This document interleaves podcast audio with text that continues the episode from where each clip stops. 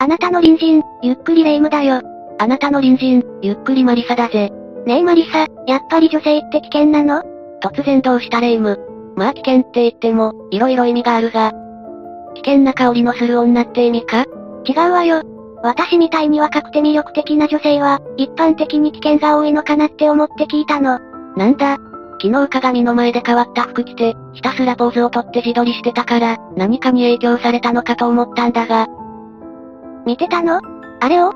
どうして？いや、どうしてって言われても、同じ部屋にいたんだし、見たくなくても見えちまうだろ。寝てなかったのね。私を欺くとはマリサ、恐ろしい子。いや、シャッター音がうるさくて眠れなかったぜ。ところであの服装は何なんだ？何かのキャラクターか？プマルキュアよ。プマルキュアのコスプレよ。ちょ、おま、プマルキュアって、年齢考えろよ。それに、それ以外にも色々着替えてたじゃないか。あ、あれは、ドマルンジョ様よ。あの黒いブーツはそれか。それにしてもかなり年代が飛んだな。歳がバレるぜ。うるさいわね。ドマルンジョ様はフカキョンがやってたし、プマルキュアは今でも現役よ。現役とか言うなよ。プマルキュアは2004年から放送だし、もしレイムが17歳なら、まだ生まれてないぜ。ドマルンジョ様は1977年が最初だ。もう50年前だぞ。フカキョンでも2009年だしな。そ、そんな。通りで年を取るわけだわ。レイムは永遠の17歳なんだろ？大丈夫だ。実年齢だとアウトだが。そ、そうね、私は永遠の17歳。だから、大丈夫よ。と、ところで女性の危険についてだけど、危険ってのは、襲われるとかそういった話か？それならそうと早く言えよ。マリサが余計なことを言うから、色々吹っ飛んだのよ。で、どうなの？危ないの？まあ、色々だな。刑法犯については、男性の方が被害者の割合が高い。そうなの？女性の方が多いのかと思ったわ。ただ、若い人については、やはり女性は危険と言えるかもな。特に誘拐や監禁、侵入等などの被害には遭いやすい。また性的な被害は、女性が圧倒的に多いのは間違いない。そうよね。失踪事件とか行方不明とか、未解決の事件は女性の方が多いし、ちょっと怖いわね。体格的にも男性には劣る場合が多いし、若い女性はそういった被害に、遭いやすいことが多いかもしれないな。今日はそんなビビってる霊夢のために、行方不明となった女性の事件について、解説しようか。ちょ、どうしてそうなるのよ。事例を学んで、危険から身を遠ざけることが一番大事だ。しっかりと聞いてくれよ。わかったわよ。それじゃ解説お願いね。みんなも、それではゆっくりしていってね。今日解説するのは、2016年9月26日に、大分県大分市、大字横在住の会社員、五条堀美咲さんが行方不明になり、現在も発見されていない事件だ。彼女は当時24歳。アパレルの小売店に勤務していたそうだ。一説にはユニクロだと言われている。ユニクロね。私は島村が好きよ。それは聞いてない。俺も島村は好きだが、彼女が行方不明になったのは、9月25日の深夜から、26日にかけてだ。25日の深夜？ああ。彼女は26日は遅番の出勤で、13時半に出勤予定だった。そのため前日の25日は友人と食事に出かけ、その後自宅にまで送ってもらっていた。友達とは何時頃まで一緒にいたの？ファミレスで食事をしていたのは20時頃、その後22時頃に、家まで送ってもらっている。その後、友人を家にあげて、しばらく話していたようだ。五条堀美咲さんは一人暮らしだったの？ああ。じゃあ、その友人が彼女ってことはないの？それはない。少なくともその時点では、不審な点はなかった。ただ、ただ順を追って説明しよう。彼女は仕事に出勤する時と帰宅した時に、両親に電話をする習慣があった。この時は友人と楽しく話し込んでいたのだろう。連絡を忘れていたため、心配した母親が、23時頃に電話をしてきている。いつもはきちんと、お母さんに連絡を入れていたのね。若い女の子の一人暮らしは心配よね。お母さんの気持ちもわかるわ。でも仲が良さそうで微笑ましいわね。そうだな。この電話を美咲さんが受けた時は、その友人も一緒にいたそうだ。なので美咲さんは、母親にこう言っている。友人といるから大丈夫。これは母親も証言しているだろうから、間違いないだろう。少なくとも23時の時点では、特に問題なかったわけよね。さっきマリサが言いよどんだのって何？それなんだが、一緒にいた友人によると、母親との電話後、美咲さんは他の誰かと電話をしていたそうだ。そしてこの電話が長引いたため、23時30分頃に友人は、美咲さんの自宅を出て帰宅したんだ。その電話ってかかってきたの？それとも美咲さんがかけたのかしら？詳しいことは分かっていないが、普通、友人がいる状況で、長電話になる可能性のある電話はしないだろう。推測になるが、美咲さんの携帯に、相手からかかってきたものだと推測されるな。その電話って、誰からかかってきたものだったの？残念ながら、現状わかっていないんだ。え？え通話履歴とかを、電話会社から取り寄せればわかるんじゃないの？ああ。だが公になっていない。つまり公表するには、何らかの問題があるということだろう。じゃあ、その相手が犯人とか？いや、むしろ逆かもしれないな。電話の相手には完全なアリバイがあって、美咲さんの失踪には、無関係だと証明されている。そのため、警察が、情報を公開すべきでない。このように判断した可能性も考えられる。なるほどね。でも、非公表だと色々考えてしまうわね。霊夢の気持ちもわかるが、全く無関係なのに情報が公開されてしまい、一旦疑われてしまうと、その人の人生も大きく変わってしまう。少なくとも、捜査機関がそのように判断しているのであれば、現時点では公表の必要性はないのだろうな。じゃあ、その電話が最後で、美咲さんは失踪してしまったの？いや、その後美咲さんは、翌9月26日の、午前1時30分頃まで、女性の友人たちと LINE でやり取りをしていた。これはこの友人らの LINE の履歴から、事実だと確認されている。次の日の出勤が遅番だから、夜更かししてたのね。そうだろうな。この時も特に、変わったことはなかったそうだ。もし電話の相手と何かトラブってたら、LINE でその話題が出そうよね。ああ。少なくとも動揺したり、落ち込んだりした様子があれば、友人も違和感を覚えただろう。だが、そういった気配はなかったようなんだ。その後、美咲さんはどうしたの？おそらく眠りについたんだと思われるが、9月26日、午前6時半頃に動きがある。朝6時半って早いわね。遅番だから、ゆっくり夜更かししてたんじゃないの？で、その動きって、これは、後の捜査で分かったことなんだが、美咲さんの携帯電話の電波が、自宅から1キロほど離れたコンビニで、確認されているんだ。コンビニに何か買いに行ったのかしら？一度寝て、それから？それとも起きたままゲームしてたとか？霊夢じゃないんだからそれはないだろ。それに朝6時半なら、出勤まで7時間しかない。その時間にコンビニに行くのはちょっと不自然だ。いや、徹夜でゲーム。霊夢、お前と一緒にするな。彼女はそんな適当な社員じゃない。そして美咲さんが、9月26日の13時半から、勤務先のユニクロに出勤予定だったが、職場に現れなかったため、同僚が連絡を取ろうとしたが、電話は繋がらなかった。そして15時半頃、同僚は美咲さんの両親に連絡を取った上で、美咲さんの自宅を訪れている。この時、部屋の中も確認しているんだ。ど、どうだったの？部屋は施錠されていた。そして、室内に荒らされたような様子もなかったんだ。そして連絡を受けた美咲さんの両親は、その日の夕方、福岡県久留米市の自宅から、美咲さんの一人暮らしの自宅を訪れている。心配だったでしょうね。ああ。電話も繋がらない、居場所もわからない、娘のことを思うご両親の気持ちを考えると、いたたまれないな。そして、美咲さんが行方不明になっていることを確信したご両親は、26日21時に、大分県警に捜索願いを提出した。これって、相当早い対応よねそうだな。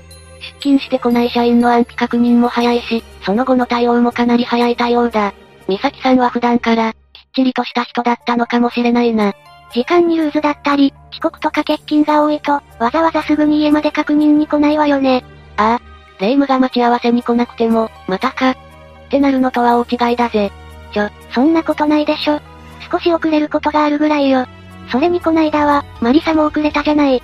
霊夢、俺はいつもお前に、30分早い集合時間を伝えている。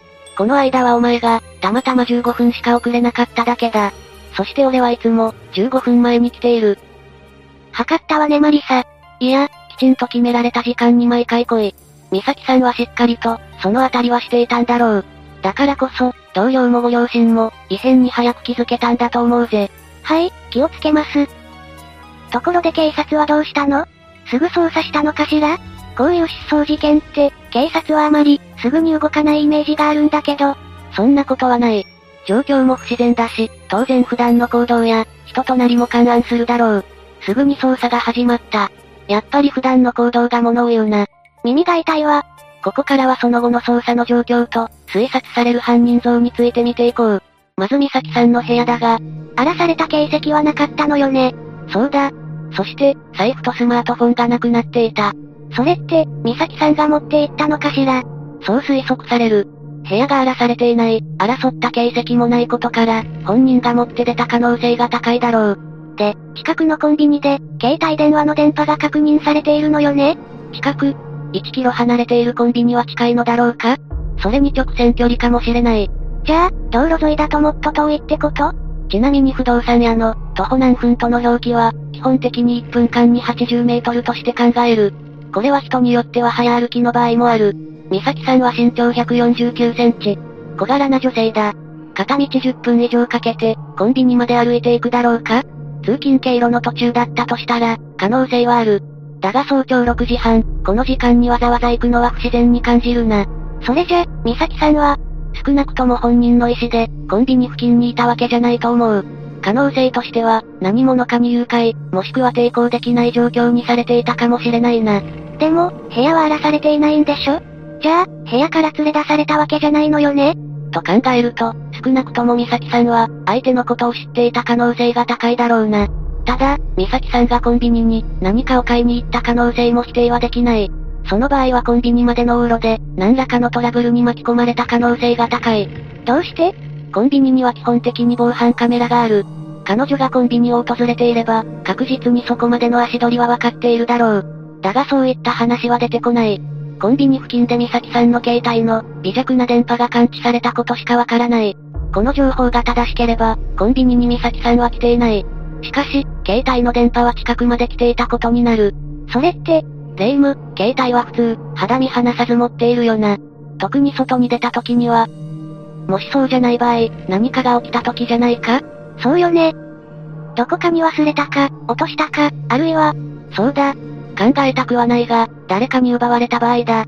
さらに美咲さんの電話は、9月26日以降、連絡が繋がらなくなってしまっていて、LINE も夜中の友人とのやりとり以降、既読にならないそうだ。少なくとも深夜から朝にかけて、何かが美咲さんの身に起きたってことが、考えられるわけね。ああ、またこんな情報もある。6時頃、美咲さんの自宅付近で、男女の言い争う声を聞いた。そういう証言もあったそうだ。この男女の女性が、美咲さんだったかはわからないんだが、少なくとも何か、トラブルがあった可能性があるわけよね。その可能性が高い。またこれ以外にも、美咲さんが失踪した理由について、様々な考察がなされている。そのあたりについても解説していこう。お願いするわ。一つ目は、北朝鮮の拉致説。出たわね、おなじみの黒電話の国。この頃ちょっと、受話器の部分が薄くなって、おしゃれになったわよね。変なネタぶっ込むなよ。まあ、確かに薄くはなったな。髪が薄くなったのか、単なるおしゃれか不明だが。でも、北朝鮮って、未だに拉致してるの？いや、この可能性はかなり低いだろう。そもそも拉致被害が多かったのは、もっと昔だ。それに2016年なら、北朝鮮は拉致を認めた後だ。今更拉致をするとは考えにくいな。そうよね。一時期失踪とか行方不明とかは、北朝鮮の拉致説が多かったけど、壺の光線の事件みたいに、後で違ったことが分かったのもあるものね。ああ。なのでこの線は薄いな。二つ目の説だが、ストーカー説だ。ストーカー？そんな人間が近くにいたの？これは真偽不明なんだが、美咲さんはインスタグラムをやっていて、その投稿に、年下彼氏、とタグをつけ投稿していた。このことからネット上で、年配の男性から言い寄られていたのでは？という、考察がなされている。どうしてそうなるの？わざわざ年下とつけることで、自分には彼氏がいます。なので、あなたには可能性はない。ということを、案に示していると考えられているんだ。それってちょっと考えすぎじゃない？どうだろうな。少なくとも警察は交友関係、同僚や職場の人間関係を中心に、捜査を進めていると思われる。もしストーカー的な人間がいれば、職場でも話題に上っているのではないだろうか。そうよね。友人もそういった話は聞いていないの？ああ。そして不思議なことに、美咲さんに彼氏がいたかについても、友人は知らないそうなんだ。え？えじゃあ、年下彼氏って誰なのかしら？そうなるよな。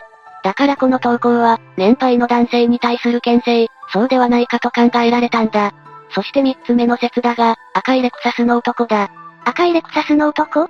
美咲さんは9月初旬、やはりインスタに、赤いレクサスの男性と、デートしたと投稿しているんだ。